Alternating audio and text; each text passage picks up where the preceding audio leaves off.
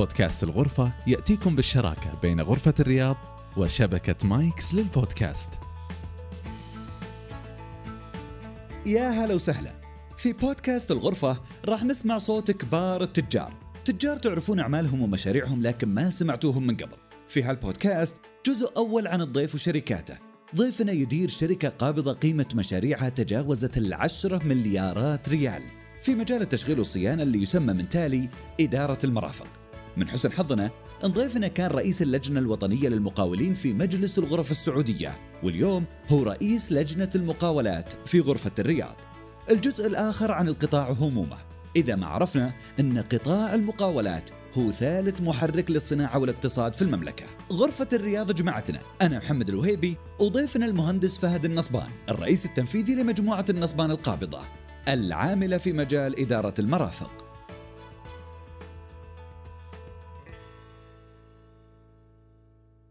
أبو محمد إيش ناوي تقول في هالبودكاست؟ والله آه أنا جاي اليوم آه بعد شكركم على آه، الدعوة واشارككم تجربة متواضعة بسيطة مريت فيها من من بداياتي إلى ما وصلت له الآن حاليا فيما يتعلق بالمكتسبات المعرفية والخبراتية في مجال المقاولات وإدارة المرافق. ف كل آذان صاغيه لاسئله إحنا اللي كلنا آذان صاغيه لك اسئله واجد اليوم. لأسئلتكم وأنا على استعداد الاجابه على أي منها إن شاء الله. وما استطاع يعني ما الله يقدرني على أن أجيب منها. طيب. أنا ببدأ معك بقصتك الشخصية. آه يقولون إنه أول business trip آه على قولتهم من تالي أول business trip لك كانت في ثاني متوسط رايح للنماص. نعم. عطنا السالفة دي. والله السالفة هذه طبعا كانت كان منشأها آه، يعني الوالد حفظه الله وطال عمره. آه، كان يريد أن من البداية أن يغرس آه، فيني المسؤولية القدرة على التعامل مع مع الحياة التعرف على كيفية إنجاز العمل. ليس يعني تلقينا ولكن على أرض الواقع. فما وجد أعتقد طريقة أمثل لإن يعلمني أو يدخلني في هالمجال هذا اللي هو أسسه في بداية في نهاية السبعين السبعينات الميلادية.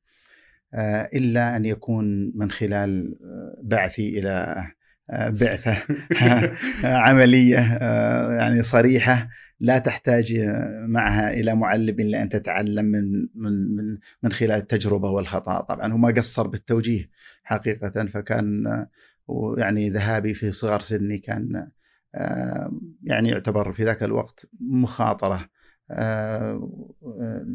لكنها في نفس في نفس الوقت كانت يعني باب سريع للمعرفة قناة سريعة للمعرفة لي فيما يتعلق ب آه، المشاريع آه، بدء المشاريع كيفية التعامل معها كيفية إدارة آه، الكوادر الوظيفية هالأشياء ذي اكتسبتها من الوالد الله طيب هو شلون فتح معك الموضوع؟ شلون شلون قال لك تراك بتروح النماص معك العمال تستلمون الموقع هناك؟ والله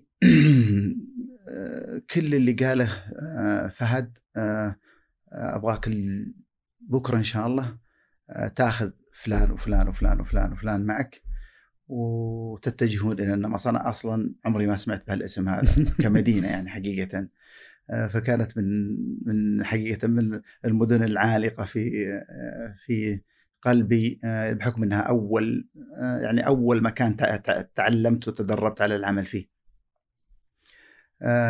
فابلغني بأنه يوم سفرك كذا توكل على الله بتسوي واحد اثنين ثلاثة بتروح كذا تقابل من و... ويجب أن تفعل كذا. يعني ثلاث أشياء بسيطة أو أربع أشياء بسيطة آه نفذتها تقريبا بحذافيرها آه ومن خلال وجودي هناك بدأت أتعلم بدأت أتعلم آه، إيش يفترض أن يجب وباحتكاكك بالناس الطيبة اللي تواجههم أنت تتعلم وتكتسب المعرفة وتكتسب العمل. يعني الإنسان لا يكتسب من نفسه ولا يستطيع انت أنه يعني أن ينزل عليه تنزل عليه الخبرة والمعرفة وحيا.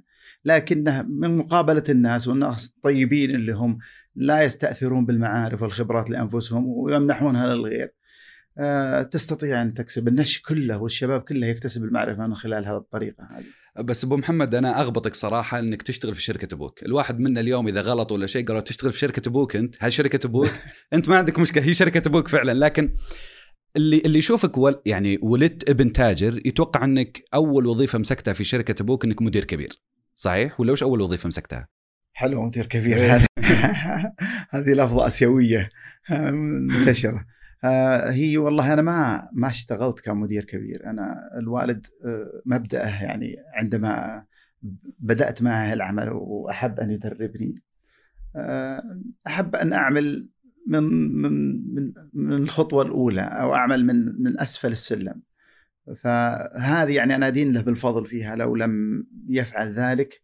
لما كان عندي المحصول الجيد آه، المعرفي الجيد من من كيفية إدارة العمل سواء من النواحي الإدارية والنواحي الفنية آه، يعني في شيء آه، أنا أقول لك درسناه في الجامعة وتعرفنا عليه أنا أكاد أجزم أنني ما تعلمته في سنتين أو ثلاث سنوات أو أربع سنوات في مجال العمل يعادل وقت طويل من الدراسة والتحصيل المعرفي الأكاديمي.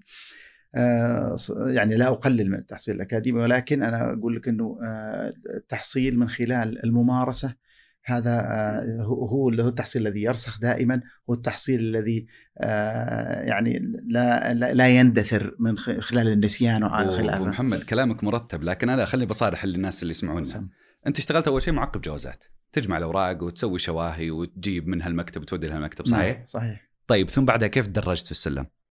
درجت بالعمل الإداري. أول شيء بدأت بالعمل الإداري وعملت في الشركة كموظف إداري عادي. أمارس الأعمال خاصة يعني في فترة الدراسة كنت أقوم بها بعد يعني في فترات الإجازات ال weekend وال والإجازات المدرسية. وجدت الارتباط فيها بدأ يعني يعني يقوى.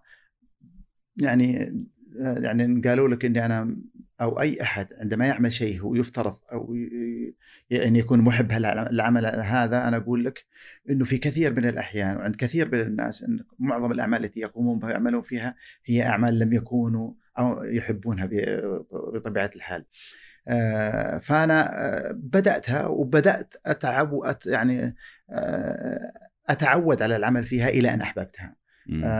فبدأت بالعمل الإداري ثم واجهت مثل ما قلت لك من الناس الطيبين واجد منهم بعض موظفين الشركة السابقين منهم من يعني هو على قيد الحياة ومنهم ان الله سبحانه وتعالى توفاه غفر الله لمن آه، توفي. يعني تعلمت من موظفين الشركة مبادئ المحاسبة، القوائم المالية، كل, كل إدارة شيء. المشاريع تقريبا كل شيء، كل شيء مارسته يعني هم يأتون ويعلموني ويدربوني م. على الأعمال هذه رغم إنها يعني يعرفوا يعني المدير المالي عندما كان يعلمني الأعمال المالية كان يدرك اني لن أكون محاسب ولن أكون مدير مالي أصلا. لكن آه لم يستأثر هالأمر ذا بنفسه. ولم يعني آه يعني يألو آه أو جهدا في تعليمي في هالأمر هذا. فعلمني وعرفني العمل المالي وتعلمت العمل في الموارد البشرية والإدارة تشغيل المشاريع. كل هالأشياء أنا اكتسبتها حقيقة من الموظفين حتى وصلت إلى الرئيس التنفيذي لهذه المجموعة نعم تدرجت تدرجت إلى أن وصلت لهالمرتبة هذه. اللي يعني أعتقد إنه آه، فيها يعني آه، الوصول إليها كان مزيج بين بين الكفاءة ومزيج بين جميل. يعني آه، خليني أقول إنه إن, إن إني أنا ابن المعرفه نعم. آه بس موضوع إنك ولدت ابن تاجر هذا يقودني لقصه ثانية أنا عرفتها إنه أول ما شرى لك أبوك شرى لك سياره تحتسي وش هالسيارة اللي تحتسي؟ عطنا سالفتها. هذه آه، طبعا في بداياتي أول ما تخرجت من الثانوي فكنت موعود من قبله بشراء سيارة. آه، ف آه، كنت أؤمل هالوقت هذا وأنتظر متى يكون ذاك الوقت الحمد لله عندما تخرجت من الثانوية سألته عن عن وعده فرد علي وقال لي أنه إن شاء الله اني أنا بشتري لك سيارة تحتي.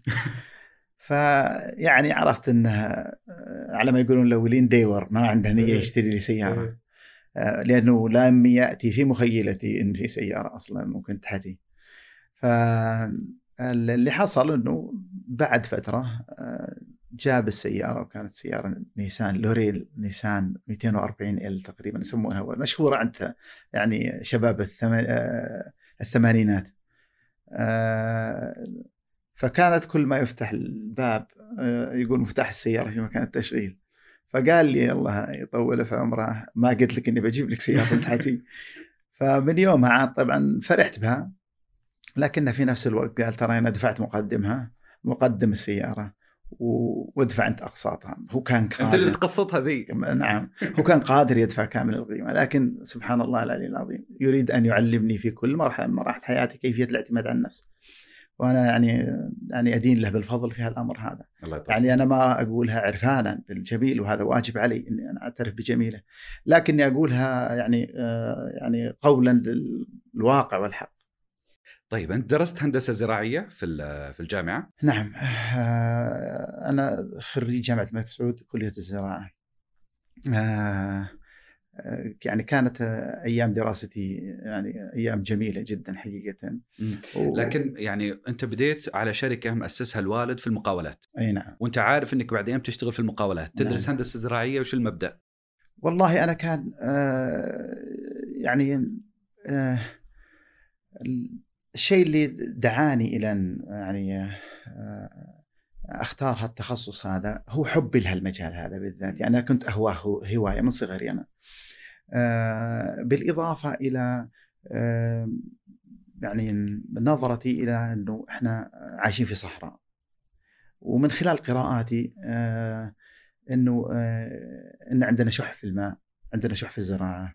أن هالأمر ممكن في يوم من الأيام أن يفضي إلى إلى هم كبير جدا في مسألة توفر الغذاء فإذا لم يكن هناك يعني عدد من المتخصصين في المجال هذا ممن يغيرون هالبيئة القاسية آه، من خلال أبحاثهم من خلال آه، عملهم وتطويرهم لهالمجال هذا وإلا إحنا راح نكون في مشكلة كبيرة جدا. و... فدرستها عن حب حقيقة والحمد لله اكتسبت فيها كثير من المعارف لكن ما قدر الله أني أنا بعد التخرج أن أعمل في هالمجال. أنت صرت رئيس اللجنة الوطنية للمقاولين يعني ضمن المناصب أو المهام اللي نعم. تسلمتها. أه، وكذلك أيضا الآن رئيس لجنة أه، مقاولات الرياض. المقاولات في الرياض. وش القصة أو كيف بدأت أه، مع الزملاء في الغرفة في أداء هذه المهام؟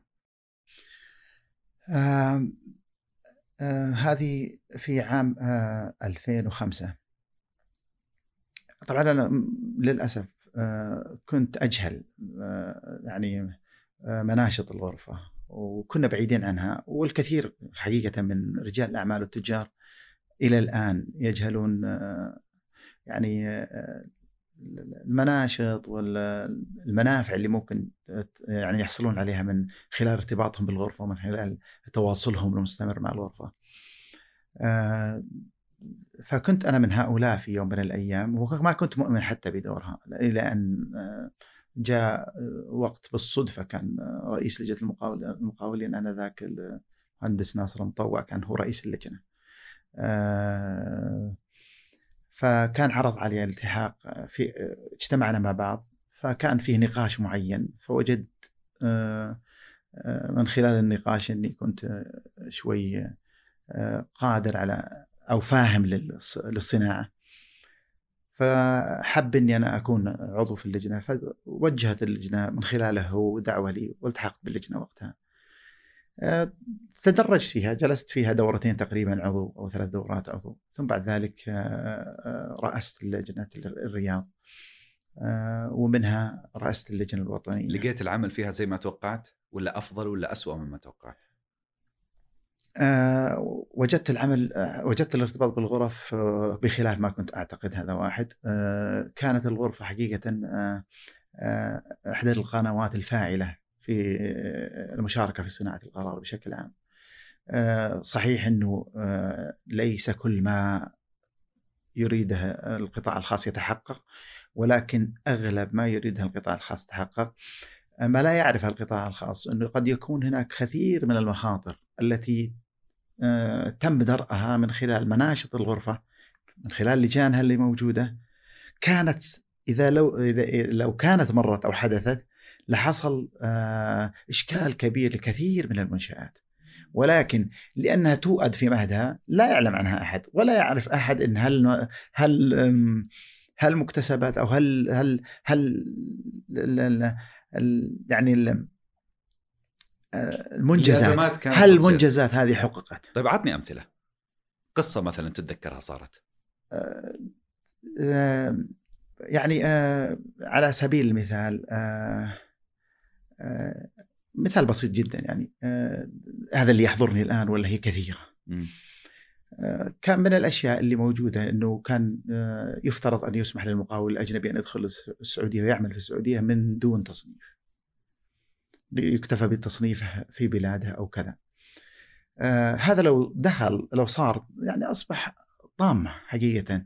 إنك أنت تصنف ويكون تحت معايير معينة وتلزم يعني كثير من المتطلبات اللي يفترض إنك تستوفيها بحيث إنك تستطيع الحصول على منافسات أو على عقود.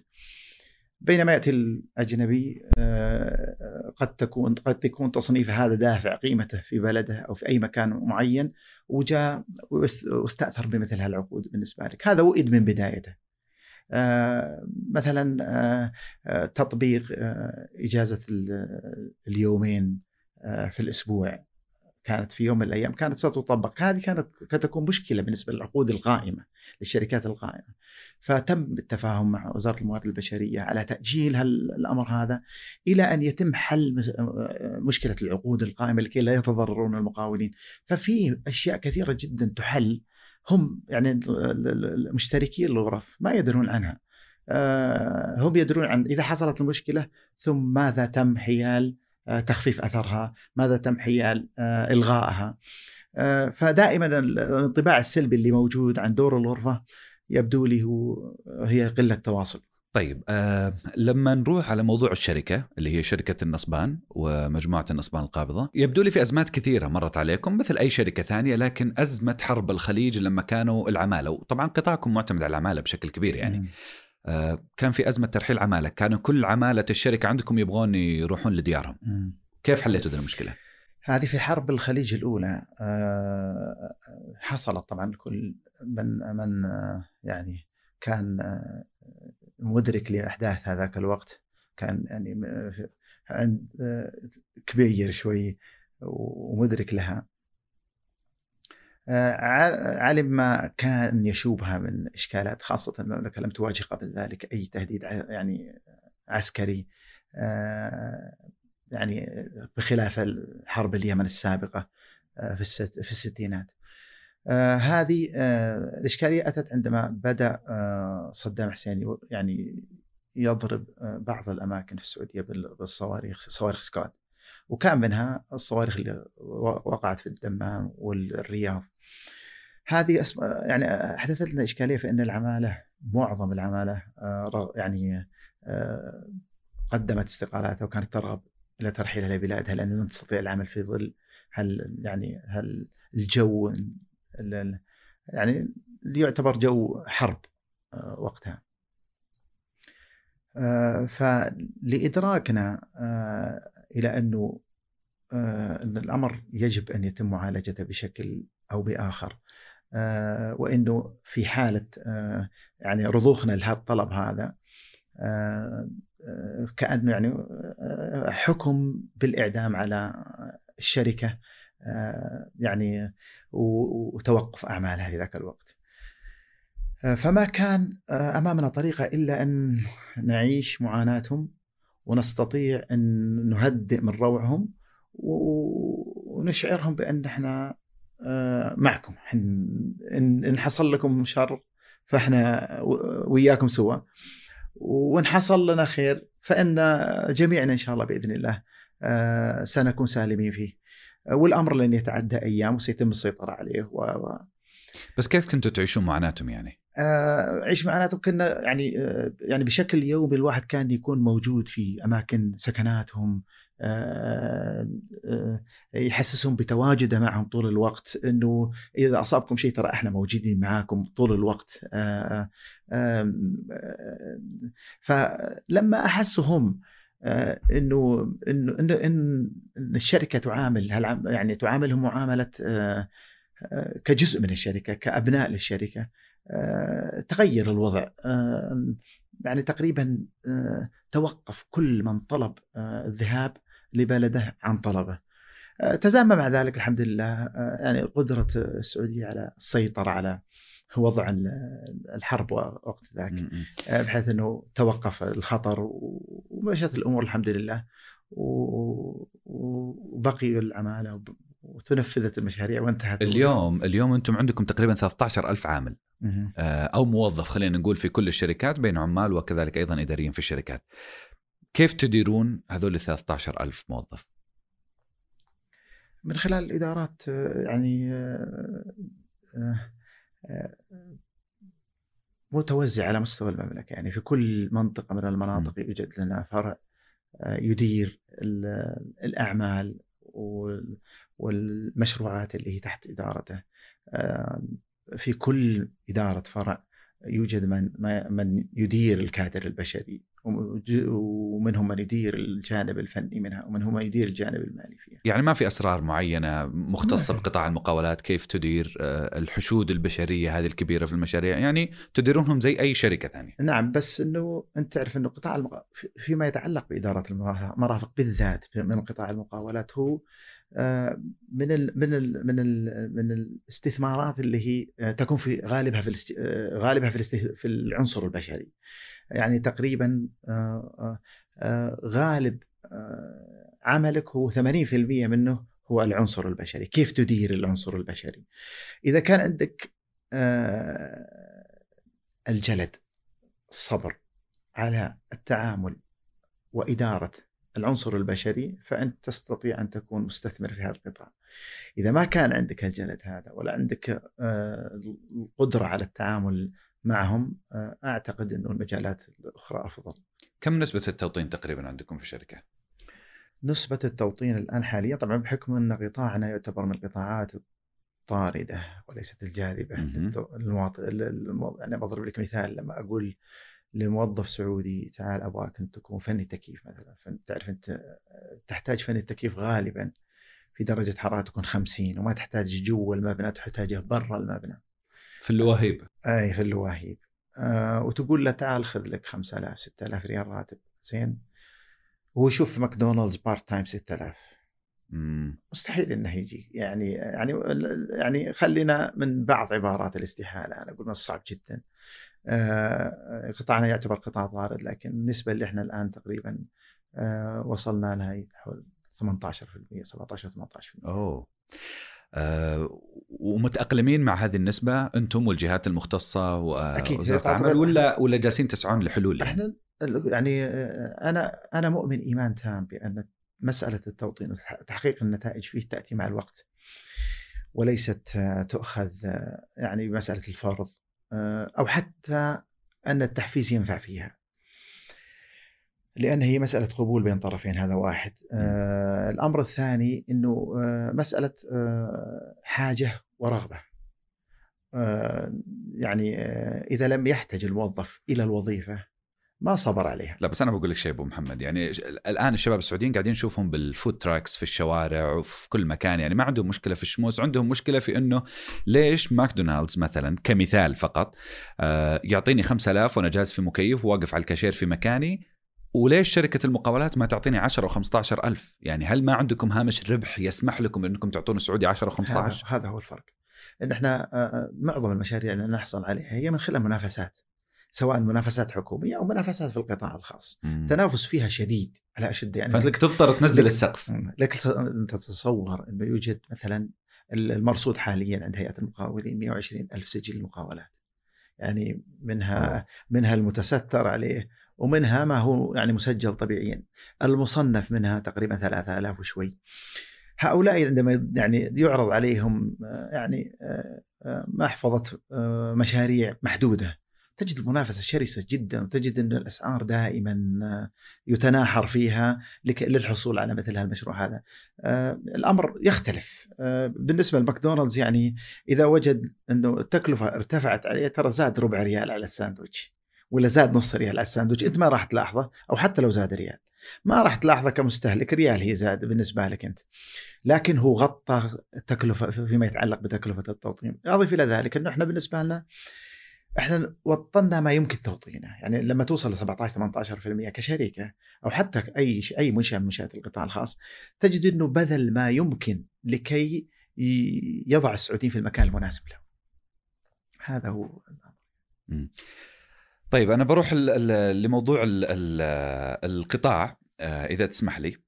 إحنا تكلمنا الآن في جزئية معينة فيما يتعلق بالمشاريع والمناقصات وإلى آخره وقلت لي إنه 120 ألف مقاول مسجل لدى هيئة المقاولين. هذا رقم مهم. أنا ودي تعطيني أرقام ثانية في هذا القطاع وش وضعه؟ آه، من ناحية آه، القطاع القطاع يعني يعتبر من القطاعات يعني الحيوية والرائدة في في- بلدنا. القطاع اللي هو إذا اشتغل شغال كل أحد. يعني لا لا لا يعني لا أخصص أو لا أقيد في مسألة كل أحد، كل أحد كل أحد. مواد البناء تشتغل.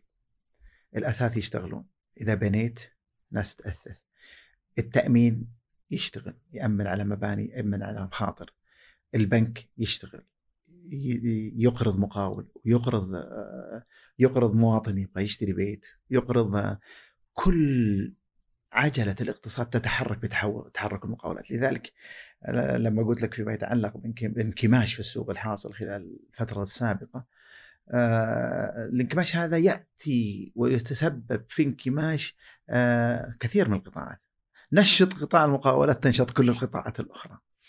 فيجب هالقطاع هذا دائما أن نحرص على أن يكون آه، آه، من خلال خطط خمسية أو عشرية أنه يكون دائما دايناميك متحرك لا يأتيه وقت أن يكون خامل أو خامل فهذا يعني بشكل عام أنت قلت قبل- أنت قلت قبل إنه آه، القطاع الثالث آه،. المحرك للاقتصاد نعم. بعد النفط والغاز و- العقارات اعتقد العقارات الآن هي تعتبر القطاع هي الثاني. الثانية. هي الثانية. ثم جاءت ال- المقاولات تتأثر المقاولات بقطاع العقار ارتفاعا وهبوطا أكيد. انكماشا وانتعاشا أكيد طبعا يعني بضرب لك مثال كل ما كان في تضخم في أسعار العقار كل ما كان في هناك انحسار وانكماش في المشاريع اللي تنفذ المقاولات. أنت خاصة فيما يتعلق بالقطاع السكني. آه، التجاري يوجد عندنا الآن يعني آه، وضع وضعه يعني ما هو ما هو مرضي حقيقة من حيث توفر ال- ال- المسائل ال- الأمتار التجارية الواسعة. آه، ولا يعني تجار العقار غير قادرين على تصريفها بالشكل الجيد الآن حاليا. ال- الاشكاليه في العقار إن عند زي أي زيادة في تكلفة ال- ال- العقار ذاته هذا يجعل المواطن يحجم عن شراء العقار أو يؤخره زين إلى أن يقل سعره أو إلى أن يحصل على أسعار مناسبة. فهذا يعطل المقاول من العمل أو يفقدني فرصة عمل كمقاول. لكن كل ما كانت الأسعار مناسبة كل ما تيسرت كل ما كان في يعني قلت المضاربات على العقارات وكانت في متناول المواطنين كل ما ازدهر قطاع المقاولات إذا ازدهرت آه، القطاعات الأخرى بناء خلافة تمويل واحتمال ما برضو يعني تزيد أسعار العقار فالمواطن يدفع أكثر في العقار فيخطط على أنه يخفض في تكاليف المقاولين فالقطاع نفسه آه، نعم. آه، تنخفض هذا أحد يعني يعني إذا إذا دفع يعني خلينا نقول 40% من المدخرات يعني يمكن بعض بعض بعض الأوقات تصل إلى 50 60% من المدخرات إذا كان يريد على بعض- أرض. بعض الأحياء. نعم على أرض وش بقي البناء؟ مع احترامي يعني يحاول بقدر ما يضغط حتى يمكن بعض المرات من أجل آه، يعني شهوة ال ال- ال- ال- ال- ال- يعني السكنة في في حي معين يأتي على جودة المنتج، جودة البناء حتى عنده يحاول يضغط آه، ال- ال- ال- التكلفة آه، بحيث مما يقلل جودة البناء عنده في فهذا أنا أقول لك آه، يجب أن يحرص آه، أو يجب أن تكون دائما التشريعات تفضي إلى أن يكون هناك سعر مناسب للعقار في المتناول لكي يتحرك قطاع العقار لكي تتحرك يتحرك قطاع المقاولات لكي تتحرك تشريعات تحدد كل- الأسعار. لا تحدد الأسعار آه. لكنها تفضي إلى أن تكون أسعار صحية. ما لك إلا منافسة. اذا بقدر الإمكان اعمل التشريعات التي تفتح الفرصة للمنافسة. اثنين آه، اعمل التشريعات التي تمنع المضاربة والتدوير. زين. تدوير الأراضي بين بين آه، مضاربي العقار. آه، فإذا حصل هالأمر هذا دارت عجلة الاقساط بشكل صحيح ودار المال داخل البلد بقدر الإمكان. موضوع ال- آه، المقاولات قطاع المقاولات إحنا ما ودينا نشطح على حقين. العقار بيجي يومهم إن شاء الله كل قطاع في العالم يمر بمراحل انكماش ومراحل انتعاش. أنتم الآن في المقاولات منتعشين ولا السوق ما يعطي؟ وودي تتكلم لي عن المراحل السابقة في المملكة العربية السعودية. وقت آه، الطفرة طفرة السبعينات ثم بعدها الثمانينات ثم آه، بعد أزمة الخليج ثم يعني ودي تعطيني المراحل اللي مر فيها المقاولات. طبعا آه، قطاع المقاولات بشكل عام في بلدنا وغير بلدنا يتميز دائما بالانخفاض والهبوط والارتفاع. آه هذا متزامن مع آه الإنفاق الحكومي في أي بلد من البلدان. آه عندما تزداد مدخولات الحكومة تبدأ تنفق في المشاريع الرأسمالية آه ومشاريع التنموية آه وعندما تقل مدخولاتها تبدأ آه، يعني تنكمش وتقلل من الصرف هذا في كل. العالم ولا بس عندنا؟ في كل العالم معتمد قطاع المقاولات بنسبة كبيرة على على الإنفاق. الحكومي معظمها على الإنفاق الحكومي يعني آه إلا بعض في بعض البلدان يعني أنا ما أبغى أبغى أتكلم عن ما ما أتكلم عن أمريكا ترى مثلا آه لكن أتكلم عن عموم الدول العالم الثالث وبعض دول العالم الأول.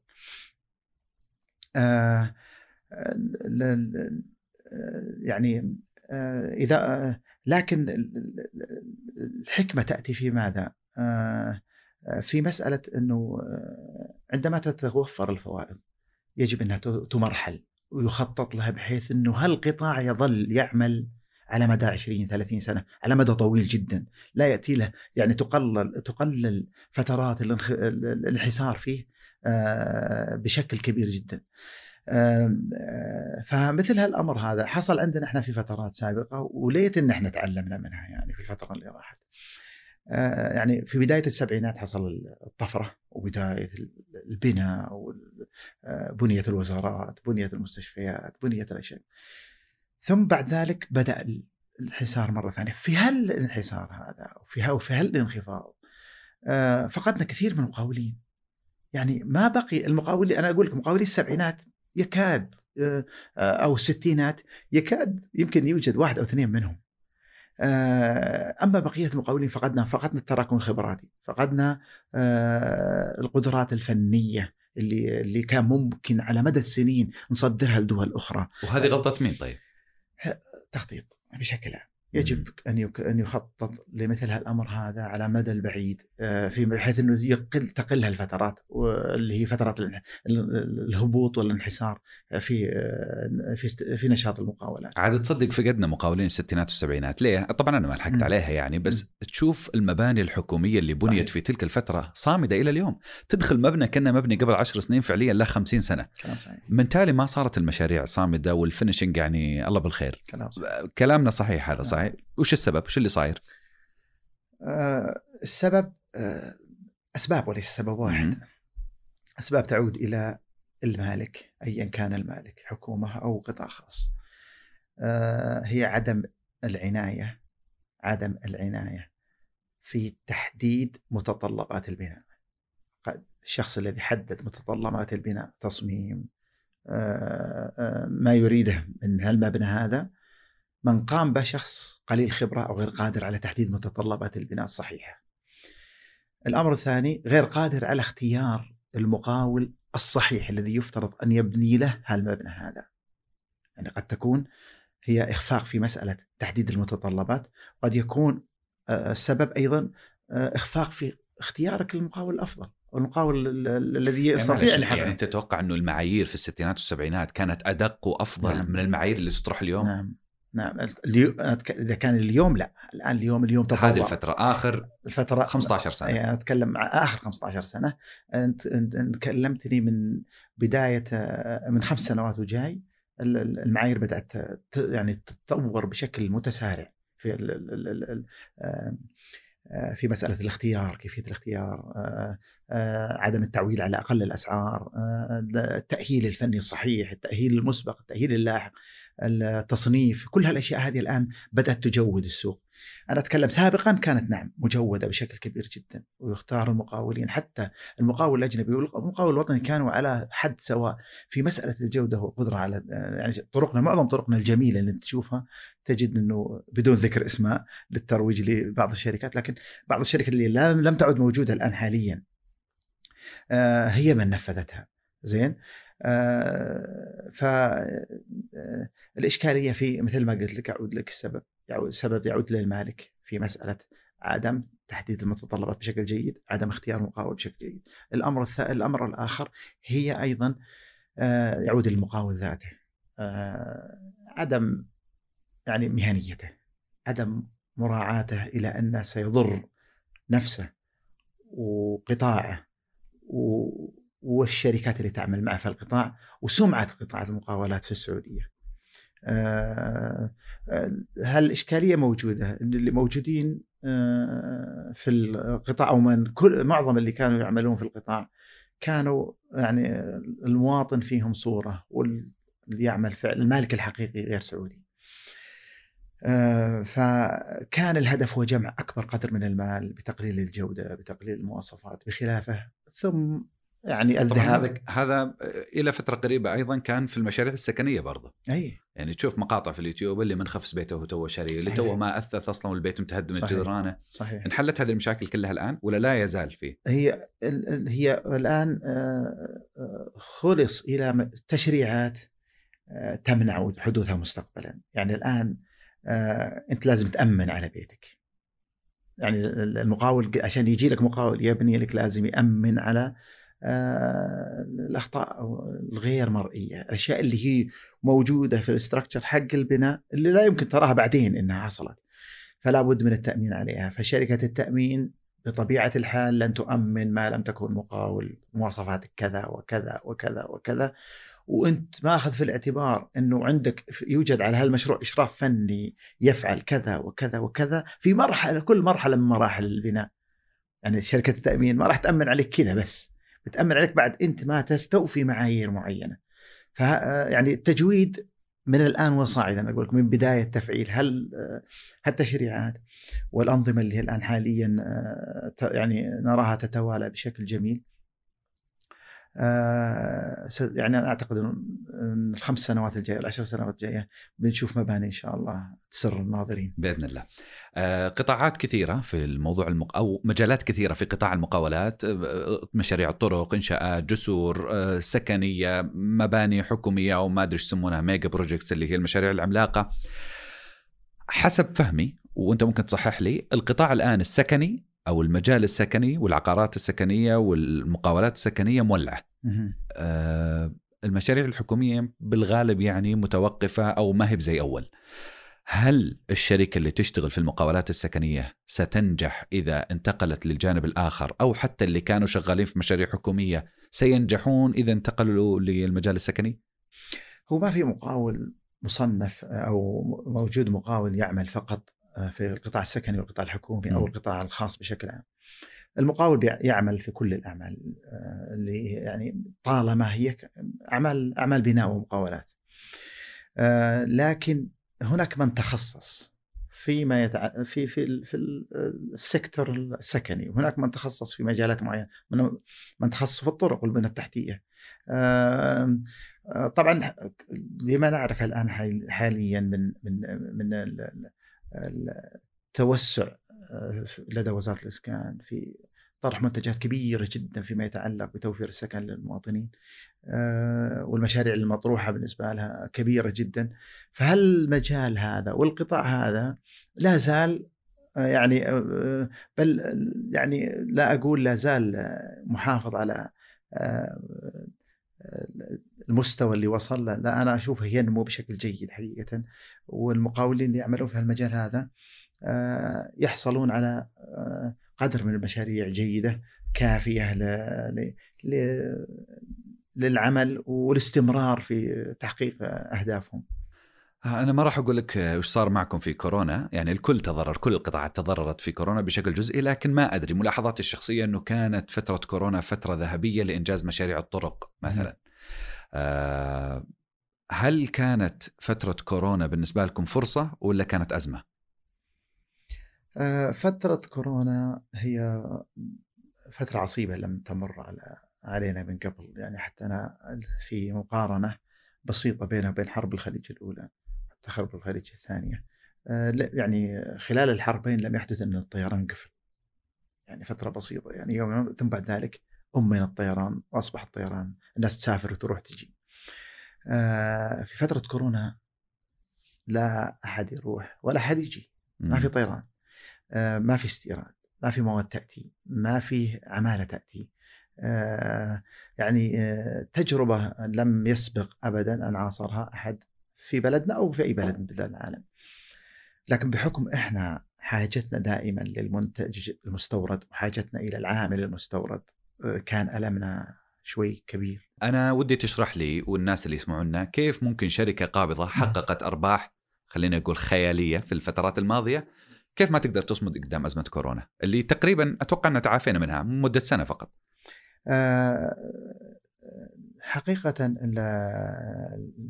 عندما آه، تكبل آه، بعدم قدرتك على الخروج موظفينك يخرجون في وقت محدد ولا بد برخص وأنت تعرف إن البداية بحكم إن الأمر جديد بالنسبة لنا كنا نواجه مشكلة حتى في التصاريح والخروج. يعني إننا نحصل عليها، نحصل عليها من الجهة اللي نعملها، نحصل عليها من البلديات، نحصل عليها من الأمن العام. فكنا ندور في فلك أو حلقة مفرغة في ذاك الوقت إلى أن تم الحصول على مثل هالتصريحات اللي نستطيع منها بس نتنقل ونقوم بعمل نروح لدواماتنا، نستطيع ندير الناس، نستطيع نتواصل معهم. هي الإشكالية الوحيدة اللي يعني يعني واجهناها ولم تواجهها شركات التقنية والشركات اللي هي بدأت آه، تعمل عن بعد بشكل جزئي. آه، إنه إحنا ما كنا جاهزين لهذا الشيء هذا بالعمل عن بعد. آه، وهذا الشيء اللي جعلنا الآن حاليا نسلك هالمسلك هذا ونضعه في عين الاعتبار وأصبح جزء من عملنا الآن يتم عن عن بعد. وهذا من من المكتسبات ومن الأمور اللي هي أفادتنا في آه، أزمة كورونا. بالإضافة إلى أنه برضو أنه الدولة ما قصرت في مسألة دعم آه، القطاع الخاص بشكل عام يعني فيما يتعلق بتخفيف آثار الأزمة. ونزلت حزم عديدة جدا من من من تسهيلات. إذا ما تكلمنا عن السوق سوق المملكة العربية السعودية الوالد الله يطول بعمره يوصف المملكة بأنها ورشة صناعية كبرى. كيف؟ هي المملكه المملكة آه، ورشة فنية كبرى آه، ليست فقط صناعية. يعني إحنا آه، الأطباء يجون يتمر يعني يجي المتخرج الجديد له سنة سنتين ويمارس العمل عندنا يمارس على أفضل المباني يمارس على من خلال أفضل الأجهزة والممرضين وكل الكوادر الطبية. زين؟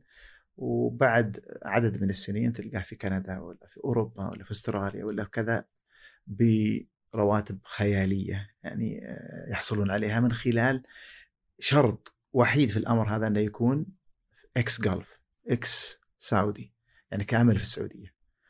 آه كذلك بالنسبة للفنيين. الفنيين الإشكالية اللي موجودة أن إحنا يأتينا من هم إما قليلي خبرة أو حتى معدومي الخبرة. فإحنا كمقاولين نعمل في هالمجال هذا من أجل ال commitment حق العامل المستقدم آه والتزامه بالعمل وتواجده الدائم عليه وحضوره في أي وقت ترغبه فيه. آه، نضحي في مسألة تدريبه وبقدر الإمكان آه، نسخر كل الإمكانات بحيث إنه آه، نحصل على كادر فني مدرب سواء من خلال التأهيل العلمي الأكاديمي أو من خلال التدريب نعم. على واقع لكن العمل كورشة صناعية كبرى معلش اسمح لي أقصد كم حجم السوق؟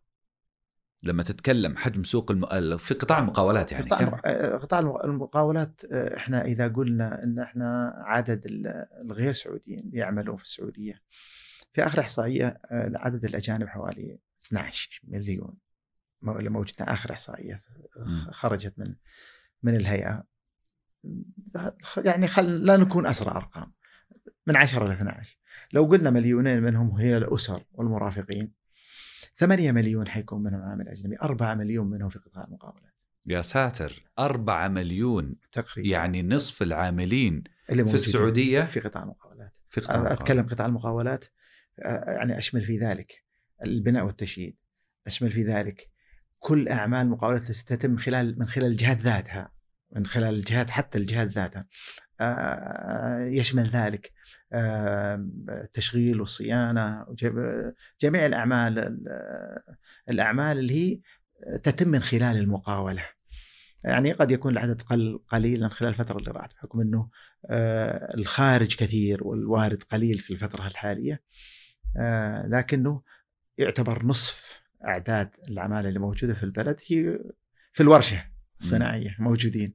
ويتدربون يذهبون يستفيد منه غالبا يستفيد منه غيرنا. اليوم السوق ما يتسع للجميع الآن يتسع للأفضل. الآن يتسع آه، هو ما يتسع للجميع بشكل حال لكنه لا يتسع آه، يعني لا زال ضيق على كل الأفضل. بس أنتم غريبين شغلكم في المقاولات لأنه 80% مقاولات بالباطن. يعني آه، تدخل للقطاع ما تدري هم متنافسين ولا شركاء ولا كل واحد يضبط الثاني ولا كيف آلية العمل في القطاع عندكم؟ لا هو هو للأسف فهم المقاولة من الباطن آه، يعني آه، اعلاميا فهم آه، يعني فهما خاطئا. لكن مقاول الباطن مثل ما هو في الجانب الإعلامي عندكم من الصعب جدا إنك أنت كمؤسسة إعلامية تستطيع أن تقوم بكل شيء. يعني عملك ليس one man show أنت أكيد تلاقيك أنت تستقطب من هو يقوم باعمال التصوير ومن هو محترف في هالأمر هذا. وتو out يعني قد لا توظفه عندك لأن الأمر لا يحتمل إنك توظفه وتدفع له راتب. لكنك تاخذها أنت من خلال العمل معك من الباطن في تنفيذ بعض ال- ال- البرامج الجميلة اللي تنفذونها. فهذه هي مقاوله من الباطن تعتبر مقاوله من الباطن بينك وبين شخص بينك وبين جهة معينة تقوم باعمال التصوير وأخرى تقوم بعمل آخر. في المقاولات لا يمكن أن تقوم بالعمل كل الأعمال آه، لو- لوحدك يعني كمقاول عام لل- لتنفيذ المشاريع. فيجب وأنت في حاجة دوما إلى مقاول الباطن. بل أن في عدم آه، في حال موت مقاولي الباطن يموت المقاول الرئيس زين؟ آه، في حياة المقاول آه، آه، الرئيس آه، باعتماد على مقاول الباطن حياة على شريحة كبيرة من مقاولي الباطن. وهذه هذا هذا الصح اللي يفترض إنه إن يكون عندي مقاول كهرباء متخصص مقاول ميكانيكا متخصص مقاول مدني متخصص. يقوم في بعض الأعمال خاصة الأحكام التشريعية مثل أنظمة نظام المنافسات والعقود اللي تبرم. يعني الآن حددت يعني النسبة اللي يكون فيها المقاول بالباطن إنها ما تعدي 30% فما فيه الكلام اللي يقول إنك أنت تأخذها من الباطن وتعطيها فلان كامله وياخذها فلان منك. قد تكون في يوم من قد كانت قد يعني يمكن إنها حصلت في يوم من الأيام لكنها لا أعتقد إنها في الوقت الحاضر تحصل.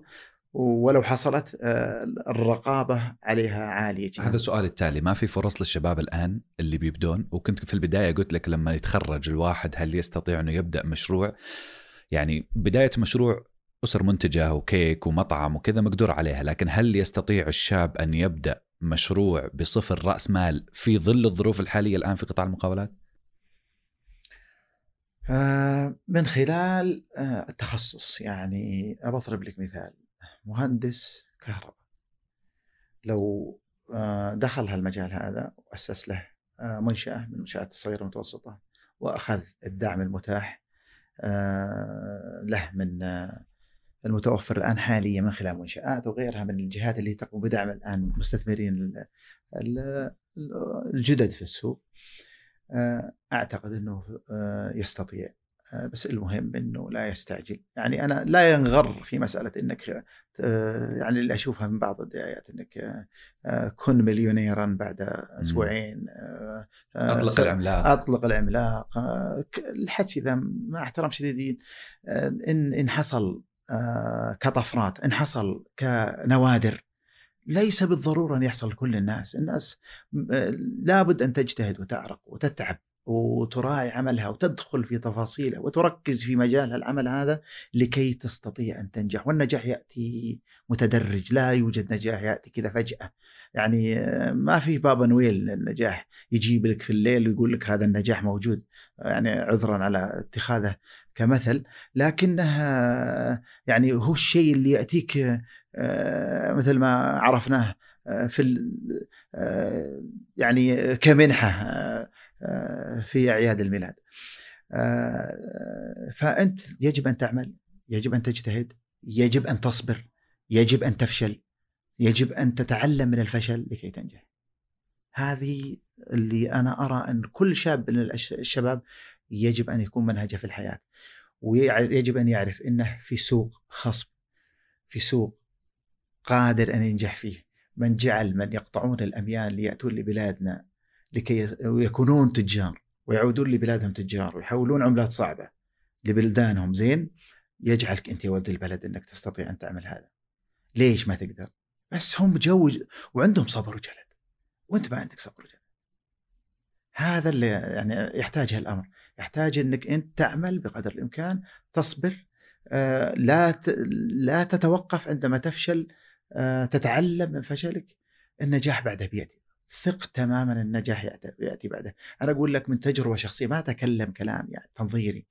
أتكلم من تجربة شخصية. لعقت فيها الفشل أكثر من مرة. لكن والله إني تعلمت منه أكثر مما تعلمت من النجاحات. ينفع تعطينا قصص؟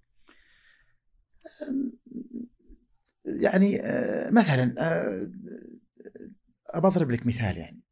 في عدد من المنافسات أو العقود اللي إحنا دخلنا فيها.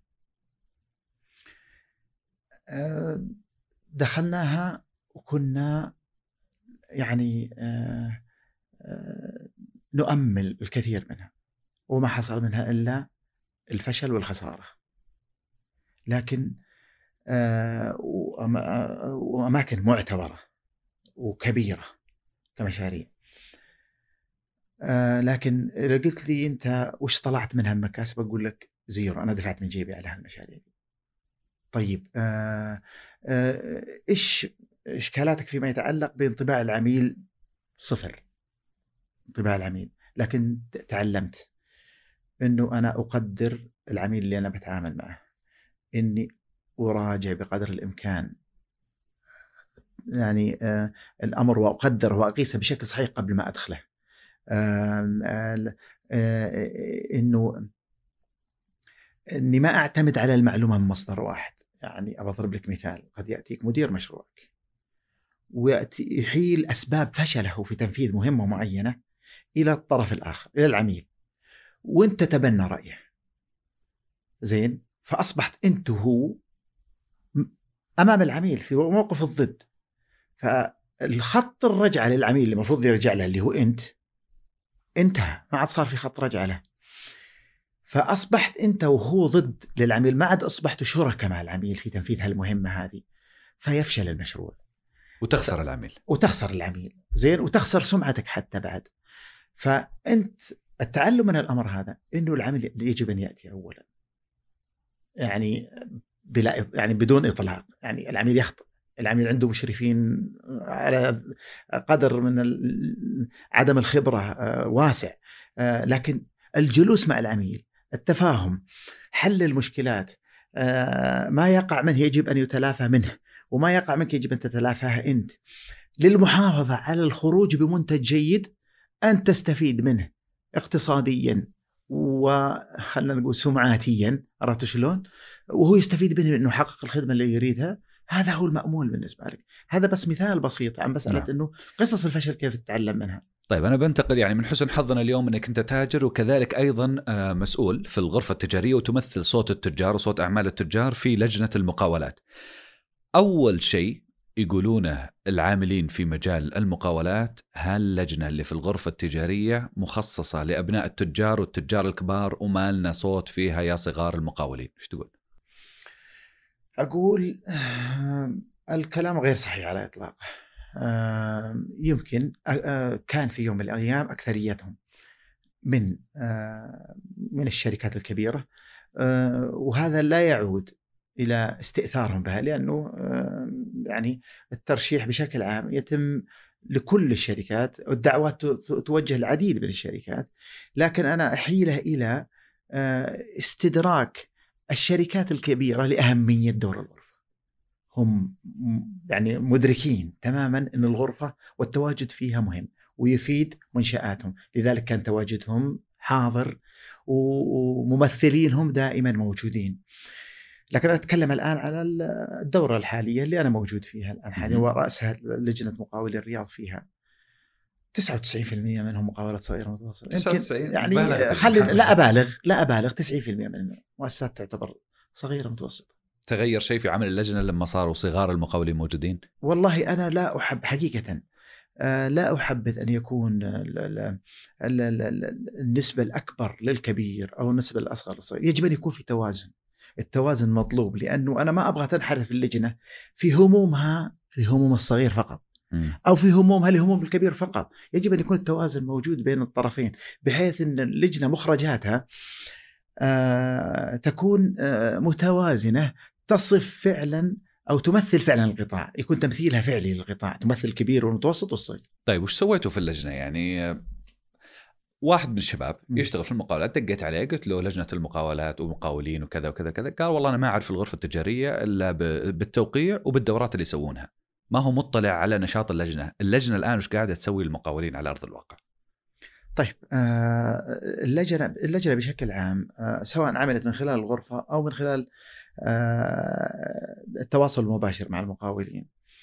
اللجنة لم تألو جهدا في مسألة التواصل مع المقاولين بشكل عام يعني اللجنة تقيم دورات بشكل مستمر. يعني لو تشوف أنت كل دورة من الدورات أي تقرير من تقارير الدورة آه، الدورة المنتهية آه، يعني تشوف عدد لا بأس به من الدورات اللي نقيمها للمقاولين بشكل عام. دورات تتعلق بالأنظمة دورات تتعلق بال بالكيفيه الإدارة أو تجويد إدارة وهذا مشهود لكم يعني زين. دور توعوي رائع لكن أقصد في تمثيلهم أمام المشرعين. في تمثيلهم أمام المشرعين. آه، الدورة اللجنة حاضرة في كل المناجم في كل ما يتعلق بالعمل. مع يعني بضرب لك مثال بسيط دورتنا الحالية والدورة السابقة. آه، الدورة السابقة إحنا عندنا آه، فرق عمل مخصصة. يعني عندنا فريق عمل مختص بملف الموارد البشرية وزارة الموارد البشرية. عندنا فريق عمل مكون من حوالي خمسة أشخاص مختص فقط فيما يتعلق بصرف مستحقات المقاولين وما يشوبها. عندنا آه، آه، فريق يختص بتحديات آه، قطاع المقاولات مع وزارة الموارد البشرية البلديات التصنيف كل شيء يتعلق به. كل قطاع نشوف نشوف إن التحديات تحديات قطاع المقاولات فيه كبير جدا شكل له فريق والفريق هذا يعمل على مدى ثلاث سنوات آه، من أجل آه، يعني تقليل تقليل الأثر لتلك التحديات بقدر الإمكان على المقاولين، طبعا أنت تعرف تمثيلي أنا للمقاولات لا يعني إني أنا بيدي القرار. أنا أذهب أنا أذهب لصاحب القرار وأبين له الأثر السلبي اللي راح يعود على قطاع المقاولات اللي جزء من الاقتصاد اللي هو أنا متأكد آه، المشرع الحكومي والجهة الحكومية تعرف مدى أهميته آه، وتواجده ونجاحه آه، في أي نعم. آه هذه النقطة الأهم. الآن أنت واللجنة وأنا رحت معكم للمشرع أو للجهة الحكومية. هل تشعر من خلال عملك في هذه اللجنة أنه صوتكم مسموع؟ المشرع أو المسؤول يحسب لكم حساب يقول والله حقين الغرفة يقولون كذا والله التجار يقولون كذا والله أخاف يزعلون علينا التجار لا طرحنا كذا؟ ولا تشعر أنه القرارات توصل لكم آه، أو تسلمون القرارات وما في أحد يشاوركم باللي قاعد يصير ويخصكم أنتم في في لجنة المقاولات أو في قطاع المقاولات؟ والله تنقص آه، آه، وضعنا مع مع المشرع أو مع الجهات الحكومية ينقسم إلى ثلاث أقسام. يعني عشان ما نظلم أحد. آه، في جهات آه، يعني فعلا آه، تؤمن بمشاركة القطاع الخاص سواء مقاولات أو غير مقاولات في مسألة اتخاذ القرار و يعني المشاركة فيه مشاركة القطاع الخاص الرأي في اتخاذ القرارات والقرارات اللي هي تريد إصدارها أو تطمح في دراستها أو, أو أنها حتى تدرس أن تدرسها.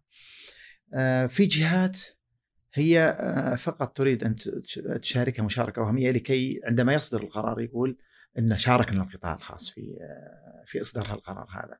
وهذه شريحة لا بأس بها من القطاعات الحكومية.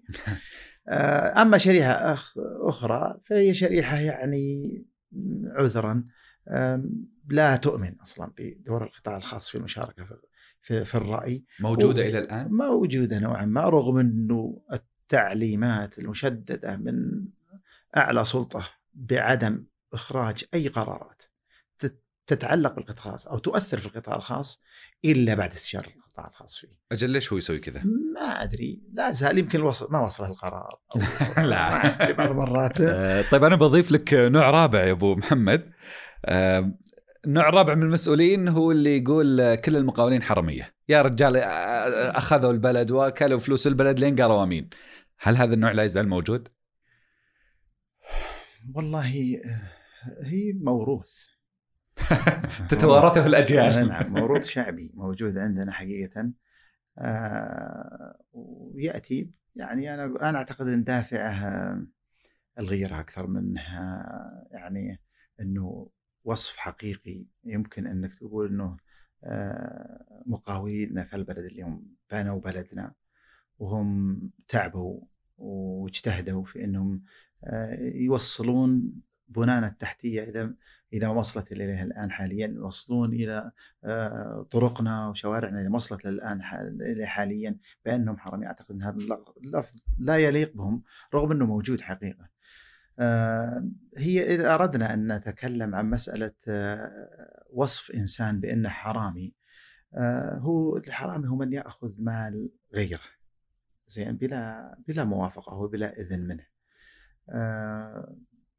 يتعدى على مال عام آه، فمثل هالأمور هذه آه، لكن الشخص اللي يعمل وياخذ فلوس عقده اللي يشتغل فيه هذا وين يعني إذا كان هذا حرام اذا وين الحلال؟ زين فالقصد أنا إيه. أذنت لي أنا أكمل لك الموضوع هذا الإشكالية موجودة عند هالجهه هل من يس من يقومون بوصم آه، المقاول بهذه الصفة هذه انها اللي لو جت من إنسان عادي يمكن الواحد يتقبلها لكن إذا جتك من شخص موجود آه، يعني في جهاز حكومي آه، يعني مطلع على التفاصيل. يعرف إن أرباحكم 7 8% على قولتك. لا هذا ما يطلع. اشكاليته إنه ما يعرف إنه 7 8% هو وش يشوف؟ هو يشوف المستخلصات اللي أنت تاخذها. يعني كم يدفع لك؟ يعني آه، سمة عقود المقاولات هي كبر الحجم. يعني آه، قلما تجد عقد مقاولات أقل من مليون. يعني كلها ملايين وفوق. أنت تتكلم عن ملايين ما تتكلم عن وبعضها عشرات مئات إلى المليارات. طيب أنا إذا كان لي 7% من من مليار كم آه، أرباحي أنا فيها؟ أو 8% من مليار أو 10 أو حتى 20% من مليار كم هي؟ يعني 100 200 مليون خير وبركة آه، هدف أنا okay لكن أنا أقصد إنه ال risk اللي موجود في هالمشروع هذا خلال الاربع سنوات والثلاث سنوات لو أنت منظومة العمل عندك اختلت ممكن تدفع هال 100 مليون مليون فوق ال 100 مليون من صح. جيبك أنت صح. لكن اللي أنا أقصده الآن حاليا لو أخذناها كنسب مو مبلغ زين آه كل ما كانت تشتري منه يحط 20% على على على تكاليفه. كأرباح. تروح تشتري لحم حاط لك 20 أقل شيء. تروح تشتري من مكتبة آه، جوال تلقى حاط لك 20 آه، أو حولها على على النسبة دي.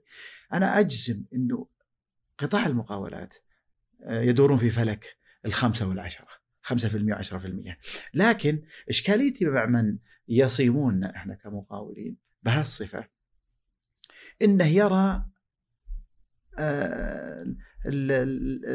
ما يدخل علينا من من إيرادات لكنه ما يرى ما نصرفه إحنا من مصروفات. لذلك إنه في وقت من الأوقات عندما آه، أحد الإخوان من أمون عليهم في بعض الأجهزة الحكومية يقول أنتم الحكو... ما شاء الله عليكم أنتم ماكلينها ولعه ف حصل فرصة من في وقت من الأوقات إني أطلع على كيف إحنا ماكلينها ولعه فطلع من عندي يقول يعزتي لكم فهمتني؟ لما شاف قدر وحجم المصروفات أجور العماله اللي تصرفها المواد اللي تصرفها التمويل البنكي ومصاريفه رسوم التمويل البنكي اللي تدفعها مبالغ طائلة تدفعها ثم يصفى لك مبلغ قليل جدا لو إنت أخطأت في برنامجك الزمني في العمل. دفعت قدره مرة مرتين من جيبك. فاتمنى أن تتغير الصورة.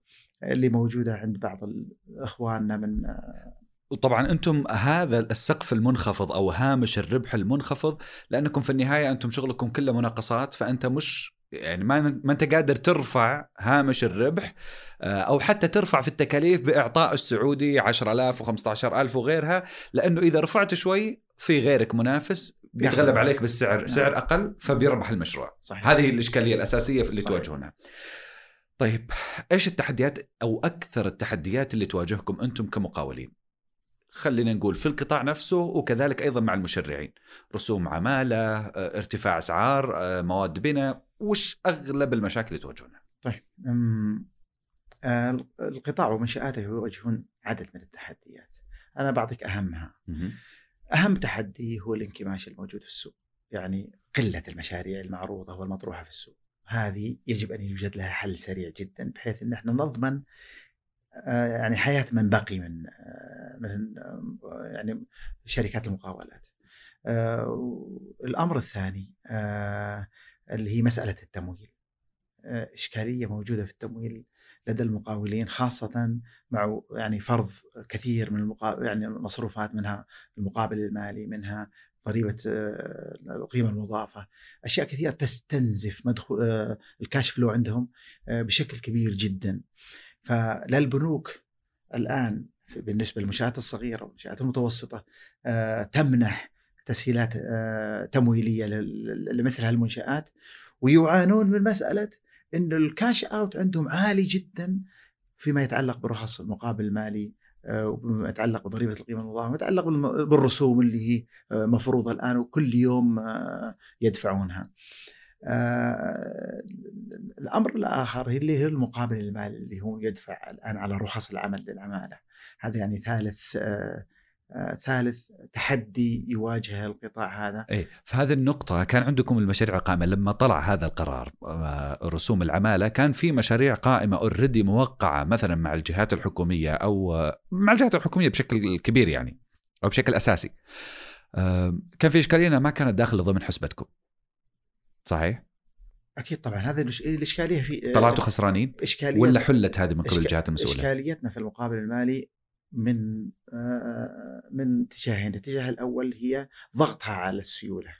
ضغط المبلغ هذا السيولة إنها تؤخذ في وقت واحد، يعني أنت تأخذ مني الآن قيمة رخصة العمل آه، في وقت تجديد رخصة عمل العامل، بينما أنا آخذها أستردها على أقساط شهرية اللي هي آه، المستخلصات أو مستخلصات جارية آه، في قطاع المقاولات. يعني قد يأتيني المستخلص بعد ثلاث أربع شهور بعدها بعد ثمان شهور. فأنا أسدد اليوم وأستحصل أقساط هذا بعد ثمانية شهور بعد تسع شهور. هذه تضغط على المقاول في سيولته آه، في تنفيذ هالمشاريع هذه. الجهة الأخرى اللي يواجه وهذه تقريبا حلت يعني بصدور قرار قريبا على أساس آه، إنه إن منشآت القطاع الخاص تستطيع إنها تسدد رخص المقابل المالي كل ربع سنة بحيث إنها ما ما تسدد كل سنة آه، آه، الأمر الآخر فيما يتعلق بال بالمقابل المالي إنه آه، إنه يعني صار آه، يضغط على أرباح المقاول بحيث إنه آه، ما يستطيع رفع سعره بما يتماشى مع الارتفاع في قيمة المقابل المالي فصار يأخذ جزء من هالمقابل المالي من أرباحه اللي هو آه، خصصها للمشروع جميل جدا. النقطة الرابعة أو ال- ال- ال- الإشكالية الرابعة اللي كنا نعدها قبل. الإشكالية الرابعة هي التغير في التشريعات. التغير السريع في التشريعات. يعني آه، لا يوقف آه، سياسة لا يوقف آه، محمود جدا أن إحنا نتطور ونتغير فيما يتعلق بالتشريعات في خاصة فيما يتعلق بالموارد البشرية والوزارة الموارد البشرية بالذات. آه، وإنها تكون للأحسن وإنها تكون لتجود السوق وإنها لتضبط آه، ال- ال- ال- ال- يعني بعض الانحرافات أو التشوهات الموجودة في السوق. لكن يجب أن يكون التدرج أخي هو الدواء اذا اعطيته إذا لم تراعي الزمن فيه وتراعي الوقت فيه وتراعي متى يكون وتراعي كم مرة يكون في اليوم زين تقتل المريض. قد تعالج أنت مريض بعلاج يحصل منه فشل كبدي فيه. له بس يمكن بيعالجونكم بالصدمة يا أبو محمد. خذها بالجانب الإيجابي. آه، إحنا الإشكالية إنه آه، في من سيتعالج بالصدمة وبيسلم مثل اللي تسوي على ما يقولوا الأولين. زين؟ وفي من بيموت. فاحنا حريصين على الكل الإشكالية في تسارع القرارات وما أدري إذا أنا فهمت صح بس قصدك أحيانا في تعارضها أنكم ما تقدرون تبنون البزنس تبعكم أو شركاتكم على رؤية صحيح. استراتيجية صحيح. أو على المدى البعيد أنت ما صحيح. عارف السنة الجاية ممكن يطلع لك قرار صحيح. يحوس الشغل اللي سويته كله أضف إلى ذلك إنه آه، مثل آه، هو كما قلت الآن حاليا الأمر الآخر إني قد أكون في عقود قائمة ويفرض علي شيء جديد من من الرسوم من الالتزامات المالية. وأنا ما وضعتها في اعتباري في في دراساتي أو في مشاريعي هذه. فأكون أنا أمام أمرين. أمر إني أنا يعني أسكت على بلوتي أو إني أبدأ أطالب آه، بالتعويضات اللي متى تأتيني يعني بعد وقت كبير جدا من المطالبة. يعني أنا أقول دائما المقاول ما فتح آه، يعني شركته آه، يعني اللي- إلا ليكون مقاول ما هو دعوجي. يعني مو كل شوي في المحكمة أو كل شوي جالس يشاكي ويداعي أنا آه القرار ذا طلع وأنا عقدي قائم أعطوني تعويض، القرار ذا طلع وأنا عقدي قائم أعطوني تعويض، هو ما فتح ال- ال business ولا استثمر من أجل أن يكون آه، ذلك الشخص. هو فتح ال business لكي يستثمر لكي يكون مقاول في بيئة صحية. ال- ال- ال- الأمر الآخر فيما يتعلق بكثرة التشريعات، قلت كثره التشريعات اللي لو كانت كثيرة لتكون كثيرة ما عندنا مانع، لكن أن تكون مشاركتنا فيها فعلية لا وهمية. زين؟ ليس لا لا لي- ليقال بأن القطاع الخاص شارك فيها. زين؟ لا بل يجب أن تكون مشاركة فعلية وإذا بان أن الضرر على القطاع جسيم إذا كان بالإمكان تأجيلها تؤجل. إذا كان بالإمكان الغائها تلغى. إذا كان بالإمكان تقليل أثرها تقليل أثرها قبل صدورها مو بعد صدورها مو لما تصدر وأثارها السلبية تع- تقع نعالجها. لا أنا أعالجها وقت وقت إصدار القرار. أنا أنا الآن أتخذ قرار. القرار هذا إحنا من جلوسنا مع القطاع الخاص له أثر سلبي. الأثر السلبي اللي ينتج أنا يجب وأنا أتخذ القرار أبدأ أضع آلية علاجه كيف؟ لكي لا يتضرر القطاع الخاص. ما أترك يتضرر بعدين أقول له اطلب تعويض. هذا يعني الشيء ال- يعني الأربع أشياء أو أربع تحديات الرئيسيه طيب خل. خل خل التعويضات من ناحية صرف المستحقات المالية الأساسية هل لا تزالون تعانون من هذا الموضوع؟ إلى وقت قريب نعم ولا زلنا نعاني منها لكن بشكل يعني أفضل من السابق يعني الأمور تحسنت فيما يتعلق بصرف المستحقات لكن إحنا نأمل أن أن تتحسن نامل يعني رؤية آه، سمو الأمير محمد بن سلمان سيدي ولي العهد آه، أن تتحقق آه، اللي هي جاءت في قرار تكوين لجنة سداد أو إنشاء لجنة سداد اللي هي سداد المستحقات المتأخرة القطاع الخاص. فكانت الرؤية واضحة وجميلة جدا من مجلس الاقتصاد والتنمية. إنه يا ناس شوفوا مستحقات المقاولين ليش متأخرة. وأعطونا إحصاء ودراسة عليها. أول شيء كم المتأخر؟ اثنين ليش متأخر؟ ثلاثة أي ممارسات فساد أدت إلى هذا التأخر يجب أن ترصد وتحاسب.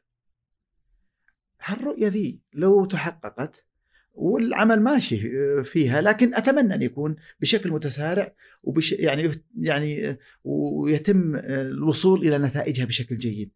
آه الأمر الرابع في في هالرؤية دي أن يتخذ الإجراءات والتشريعات لعدم تكرار التأخر.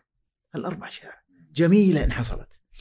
وراح تخلق عندنا قطاع يتع... قطاع عام قطاع خاص يتعامل مع القطاع العام وهو لا يخشى أن تتأخر مستحقاته ولا يخشى أن أحد يساومه مستحقاته.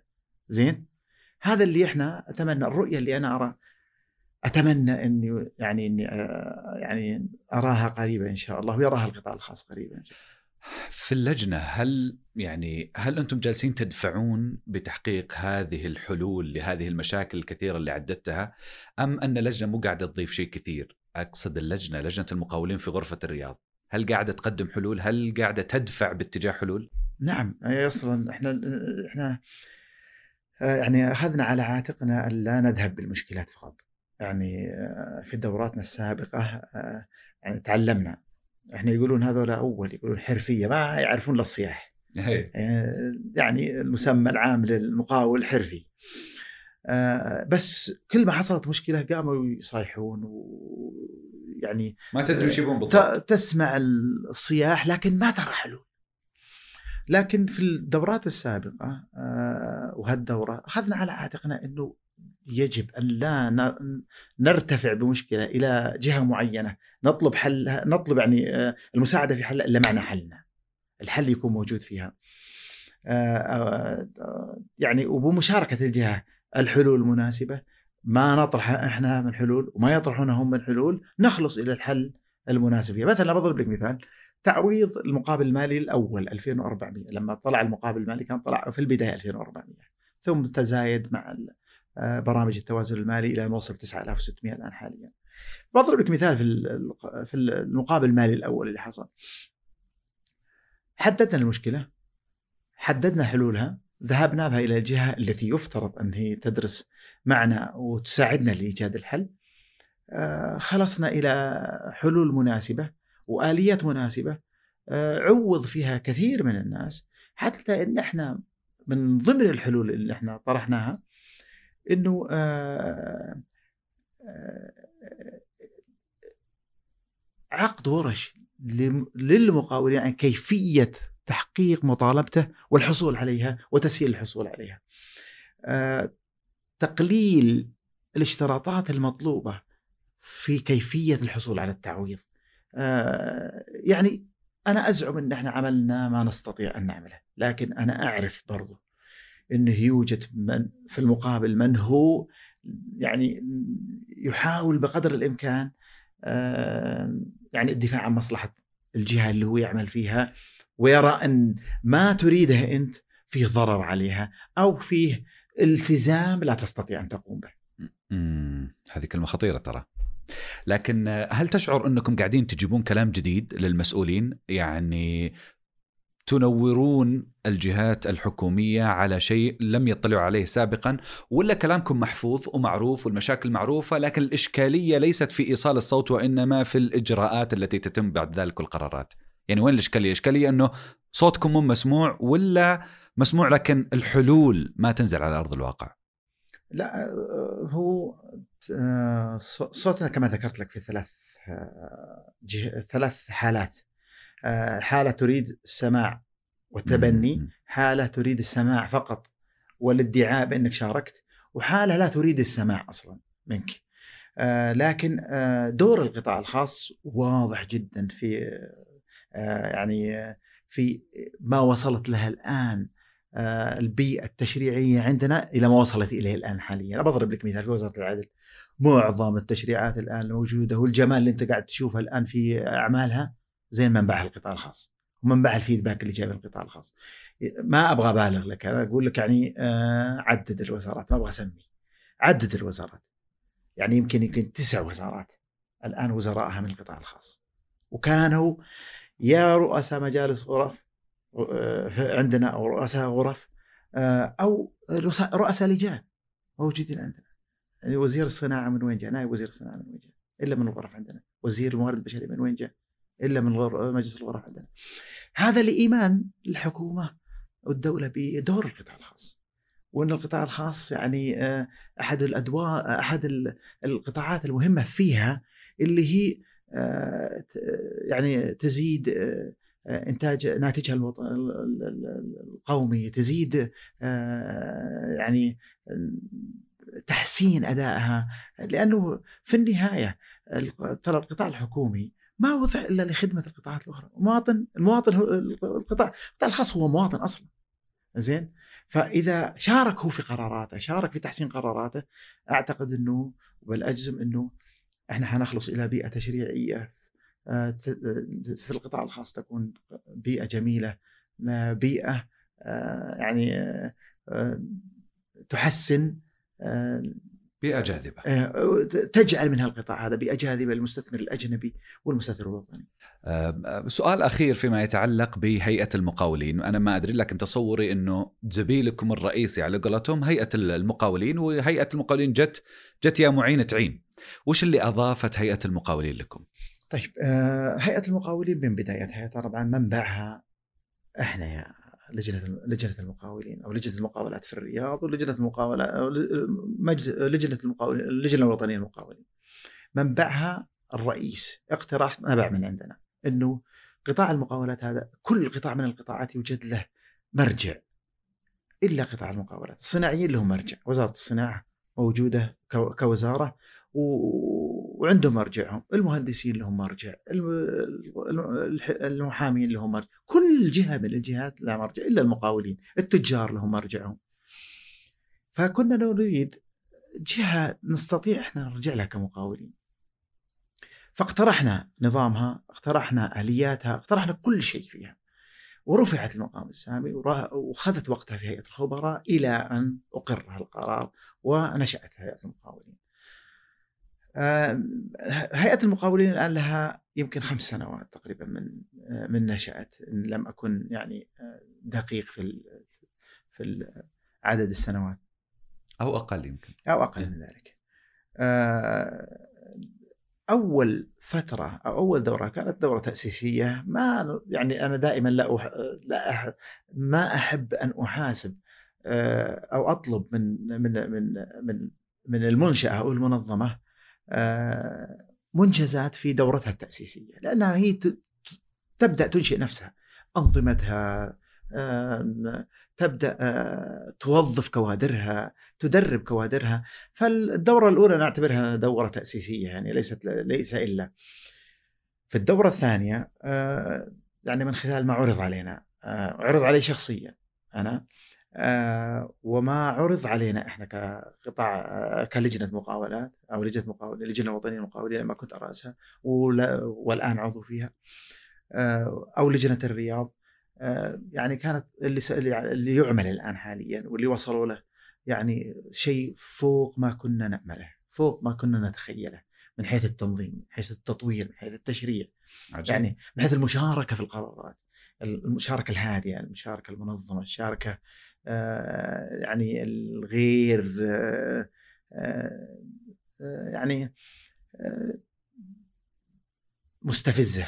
بعض المشاركات تكون مستفزة للجانب الآخر لشريكك. ف أنا مطمئن جدا على قطاع المقاولات في ظل وجود الهيئة في ظل وجود الآن الإدارة التي تديرها. الآن آه، يعني آه، خلص إلى آه، إلى مجلس إدارة جديد لها الآن حاليا تشارك الحكومة بنصف اعضاء تقريبا. هالشيء هذا بالنسبة لي أنا أيضا يزيدنا قوة وطمأنينة. آه، وإن كنت سابقا من أشد المعارضين أن تشارك القطاع الحكومي في مجلس إدارتها. لكن آه، وجدت إنه آه، حقيقة إنه الأمر هذا مطلوب لكي لوزن الأمور ووضعها في نصابها. فايضا من حيث إيمان ال- الهيئة بدور آه، اللجان المقاولين يعني تكاد تكون ما يمر شهر إلا تدعو فيه لجنة من لجان المقاولين للحضور، اطلاع على استراتيجياتها، اطلاع على أهدافها، اطلاع على مناشطها، اطلاع على مؤتمراتها اللي تنسقها والمنتديات اللي. أضف إلى ذلك إنها أشركت لجان المقاولين يعني أعضاء من لجان المقاولين في لجانها الداخلية لجانها الفرعية آه، لإيمانها فعلا بالمشاركة في بين ممثل القطاع المقاولات وبينها كمشرع ومنظم القطاع المقاولات. جميل جدا أن نختم بهذه بهذه المصافحة الوديعة مع.